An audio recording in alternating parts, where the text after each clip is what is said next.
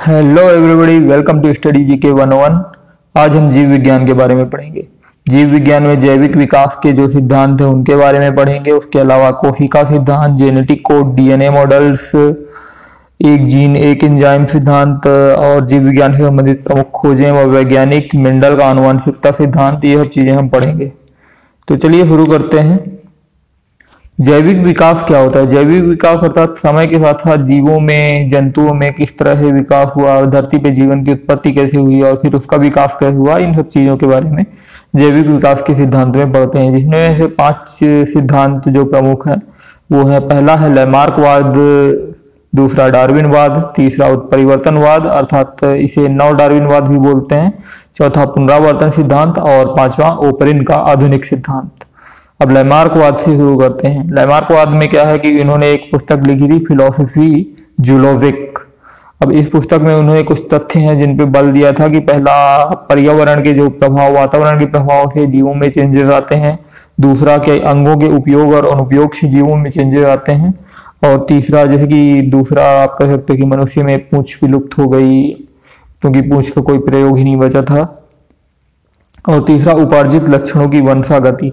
अर्थात जो भी लक्षण होते हैं, वो फिर कोई भी लक्षण हुए, फिर वो अगले वंश में भी ट्रांसफ़र हो जाएँगे। तो लैमार्क के अनुसार कुछ उदाहरण हम देख लेते हैं, जैसे कि जिराफ की गर्दन लंबी होती है और मानव में जैसे कि पूछ गायब हो गई। पहले आदमी बंदर से विकसित हुआ, फिर उसमें पूछ गायब हो गई, ये भी कह सकते हैं। और जैसे कि जिराफ था, वो पहले हिरण की तरह ही था, पर क्या था कि जो घास के मैदान थे, वो खत्म हो गए थे तो मरुस्थलों और इधर उधर जो ऊँचे पेड़ होते हैं, जो बाकी पेड़ होते हैं, कांटेदार पेड़ हो गए, ये सब तो उन पेड़ों की पत्तियाँ, ये सब खाने के लिए जिराफ ने कोशिशें चालू की तो कई पीढ़ियों के अंतराल में जिराफ की जो आगे की टांगे थी और जो गर्दन थी, वो लंबी होती गई। और उसके अलावा कुछ और उदाहरण हो सकते हैं, जैसे कि खरगोश, कुत्ते, ये जो चौकन्ने रहते हैं तो ये कि अपने कानों को कहीं पर भी मोड़ सकते हैं? ये हो गया, और जैसे सर्पों में पैर नहीं होते हैं जिसके कारण ये लैमार्कवाद का सिद्धांत था। फिर ये डार्विनवाद, अंग्रेज़ी वैज्ञानिक चार्ल्स रॉबर्ट डार्विन सभी जानते हैं। द ओरिजिन ऑफ़ स्पीसीज नामक बुक इन्होंने लिखी थी, जो बहुत ही प्रसिद्ध, आप सभी ने नाम सुना ही होगा। तो डार्विनवाद का सिद्धांत था थ्योरी ऑफ़ नेचुरल सिलेक्शन मतलब प्रकृति, प्राकृतिक चयनवाद, प्रकृति ही चयन करती है। अब इसमें जो कुछ मुख्य मत हैं, इनमें है कि जीवों के मध्य संघर्ष होता है और दूसरा, अधिक मात्रा में जीवों की, के द्वारा संतानोत्पत्ति होती है तो फिर क्या होता है? और तीसरा की सर्वाइवल ऑफ़ द फिटेस्ट तो पहला, जीवित जीवों के मध्य संघर्ष। तो जीवित जीवों के बीच में जो संघर्ष होता है तो ये गर्भावस्था से ही चालू हो जाता है और फिर उसके बाद हमेशा कुछ ना कुछ संघर्ष होता रहता है अपने रहवास के लिए, आवास और खाने के लिए हो गया, भोजन और अपने वर्चस्व के लिए सभी जीवों में संघर्ष होता है, मनुष्यों में भी तो आप देख ही रहे होंगे इवन अभी भी इतने डेवलप्ड सोसाइटी होने के बाद भी संघर्ष होते रहते हैं। और अधिक मात्रा में जीवों की संतानोत्पत्ति मतलब जैसे कि सभी जीव क्या होते हैं कि अपने, आपको अपने वंश को बढ़ाना चाहते हैं, जिससे कई सारे उसी तरह के जीव पैदा होते हैं। पर बात ये होती है कि जब, जैसे कि हिरण है तो बहुत सारे हिरण हो गए तो फिर घास के मैदान कम पड़ गए घास के मैदान कम पड़ गए तो क्या हुआ कि फिर हिरण मरने लगे कंपेरेटिवली फिर कम हिरण पैदा होंगे। या शेर उन्हीं हिरण को ज़्यादा खाने लगे। तो ये एक चक्र की तरह ये चीज़ें चलती रहती हैं। फिर सर्वाइवल ऑफ़ द फिटेस्ट अर्थात जो जीवन के संघर्षों में जीतता है, वही प्रकृति में अस्तित्व बनाए रख पाता है। जैसे कि अभी भी वातावरण चेंजेस हो रहे हैं। पहले भी वातावरण चेंज हुए थे तो कई सारे पक्षी हो गए, डोडो पक्षी हो गया और डायनासोर हो गए तो ये विलुप्त हो गए। पर कॉकरोच जो है वो अभी तक भी है और आगे भी रहेगा इवन न्यूक्लियर वार्स को भी सर्वाइव कर जाएगा कॉकरोच, ऐसा माना जाता है। तो ये है सर्वाइवल ऑफ़ द फिटेस्ट फिर आया उत्परिवर्तनवाद म्यूटेशनिज्म म्यूटेशन तो आप जानते होंगे ना कि अचानक से कुछ भी म्यूटेशन हो जाए चेंज हो जाए, जैसे एक्समैन मूवी में आपने देखी होंगी कि म्यूटेशन के कारण सुपर पावर्स आ जाती हैं। तो उसी तरह से है इसे नव डार्विनवाद भी कहा जाता है। इसमें कहा जा, जाता है कि क्रमिक विकास या अस्थिर विभिन्नता इन सब के कारण मतलब क्रमिक विकास इतना लेट नहीं हुआ है। विकास विकास धीरे धीरे ऐसे हुआ है कि जीवों में म्यूटेशन आता गया और फिर वो चेंज होते गए। जैसे कि अभी आप देख सकते हैं जैसे किसी की आँखों का रंग थोड़ा नीला हो जाना या फिर किसी के बाल लाल होना या कुछ वो अलग तरह से म्यूटेशन हो जाता है। और इसमें जीन म्यूटेशन हो सकता है और इसके अलावा जो गुणसूत्र होते हैं क्रोमोसोम्स होते हैं, उनकी संरचना या संख्या में परिवर्तन होता है तो इसके कारण विभिन्नताएँ आ जाती हैं। फिर अगली थ्योरी है पुनरावर्तन रिकैपिटुलेशन थ्योरी पुनरावर्तन का सिद्धांत, अर्नेस्ट हैकल के द्वारा पुनरावर्तन का सिद्धांत दिया गया है। और इसमें क्या है कि जीव की जो भ्रूणीय अवस्थाएँ हैं, वो पूर्वजों की व्यस्त अवस्थाओं के समान होती हैं। फिर अगला है ओपरेंस मॉडर्न थ्योरी। तो फिफ्थ वन इसमें क्या है कि जीव रसायन के रूप में समुद्र से जीवन की उत्पत्ति हुई है और कार्बनिक अकार्बनिक दोनों प्रकार के यौगिकों की हज़ारों वर्षों की क्रिया के द्वारा जीवन की उत्पत्ति हुई है। अब चलिए देखते हैं मेंडल का अनुवांशिकता का सिद्धांत। ग्रेगर जॉन मेंडल ने अनुवांशिकता का जनक कहा जाता है। इन्होंने इसके लिए मटर के पौधों का प्रयोग किया गया। ये परीक्षा में पूछा जाता है। अनुवांशिकता के सिद्धांत के अनुसार एक पीढ़ी के लक्षण दूसरी पीढ़ी में स्थानांतरित होते हैं। मतलब माता पिता के जो गुण होते हैं, वो बच्चों में आते हैं। इसे ही अनुवांशिकता का सिद्धांत कहते हैं। अब इसमें भी तीन मुख्य नियम है। पहला है कि लॉ ऑफ़ डोमिनेंस प्रभाविकता का नियम। दूसरा पृथककरण का नियम। और तीसरा, स्वतंत्र अपव्यूहन का नियम। पृथककरण के नियम को युग्मकों की शुद्धता का नियम law of purity of gametes भी कहते हैं। तो ये हुए तीन नियम। और फिर एक और है, एक जीन, एक इंजाइम सिद्धांत। मतलब बीटल और टैटम के द्वारा उन्नीस में एक जीन, एक इंजाइम सिद्धांत दिया गया कि एक जो जीन है, वो जीन्स एंजाइम्स का उत्पादन करते हैं। तो एक जीन से एक ही एंजाइम का उत्पादन होगा। अब एंजाइम क्या होते हैं?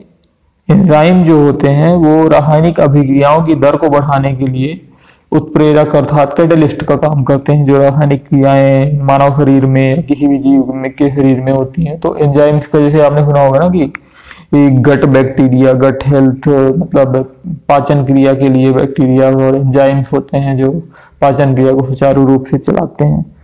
तो ये सब ज़रूरी होते हैं। और पाश्चुरीकरण होता है। पाश्चुरीकरण किस लिए यूज़ होता है? ये दूध के लिए होता है जिसे दूध को हम ज़्यादा समय के लिए स्टोर कर सकें और डिसइंफेक्ट कर सकें। दूध के निर्जमीकरण के लिए पाश्चुरीकरण की प्रक्रिया लुई पास्चर ने शुरू की थी। और पहले दूध को इसमें क्या रहता है कि पैंसठ से सत्तर डिग्री तक गर्म करते हैं और फिर उसे अचानक ठंडा करते हैं, पंद्रह बीस डिग्री तक। तो जब ये गर्म करके अचानक ठंडा करते हैं तो दूध में उपस्थित हानिकारक कीटाणु नष्ट हो जाते हैं। अब बायनोमियल नोमेन के बारे में जानते हैं। जैसे ये साइंस में क्या होता है? बायनोमियल नोमेन चलता है। जैसे आम को मैंगीफेरा इंडिका बोलते हैं, पैंथेरा टाइग्रिस बोलते हैं बाघ को और मनुष्य को होमोसेपियन बोलते हैं। तो इसमें क्या है? जो पहला वाला शब्द होता है, वो वंश को डिनोट करता है और दूसरा शब्द होता है, वो उसकी जाति डिनोट करता है। इसे केरोलस लिनियस के द्वारा सत्रह सौ तिरपन में प्रतिपादित किया गया था और ये द्विनाम पद्धति अभी भी यूज़ होती है। फिर कोशिका का सिद्धांत होता है। कोशिका के सिद्धांत के अनुसार है कि जो भी जितने भी सजीव हैं जीवित हैं वो कोशिकाओं के द्वारा ही, बने हुए हैं और एकल कोशिका is the unit like single cell is the unit और फिर सेल्स से ही टिश्यूज बनते हैं। जो टिश्यूज या ऊतक होते हैं वो सेल्स कोशिकाओं के समूह हैं। और सजीवों का जो शरीर होता है, वो कोशिका व उसके उत्पादों से मिलकर के बना होता है।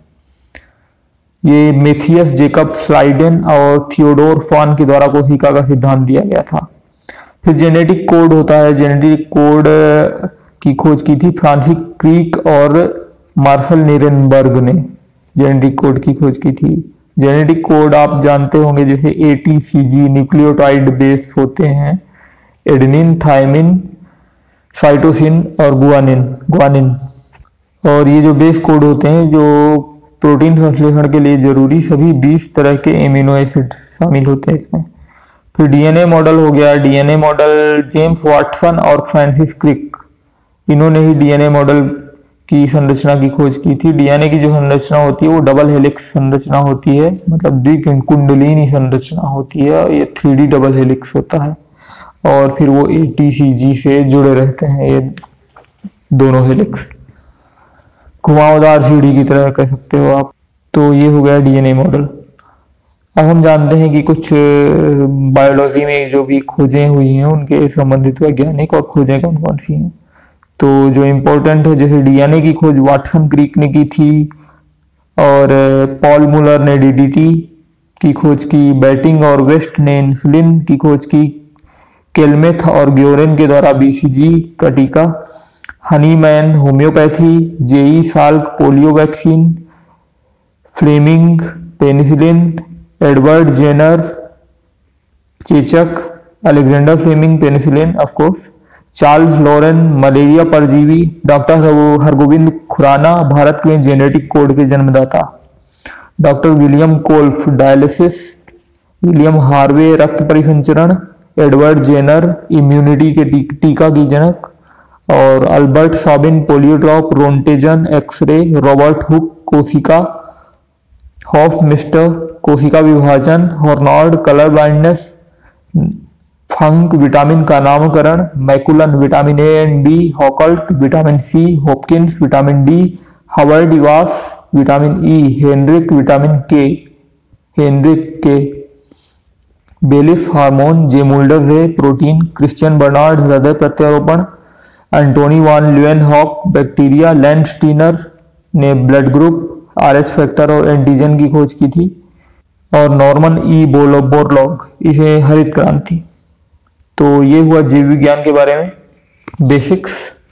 फिर हम अभी फिजिक्स, केमिस्ट्री और बाकी बेसिक्स, फ़ूड सेफ्टी, इन सब चीज़ों के बारे में बेसिक्स पढ़ेंगे। तो आज का पॉडकास्ट इतना ही था। आप सभी को धैर्य से सुनने के लिए धन्यवाद। इसके अलावा आप मेरे टेलीग्राम चैनल से जुड़ सकते हैं और बाकी है सोशल मीडिया हैंडल्स भी आपको लिंक पे मिल जाएँगे। धन्यवाद।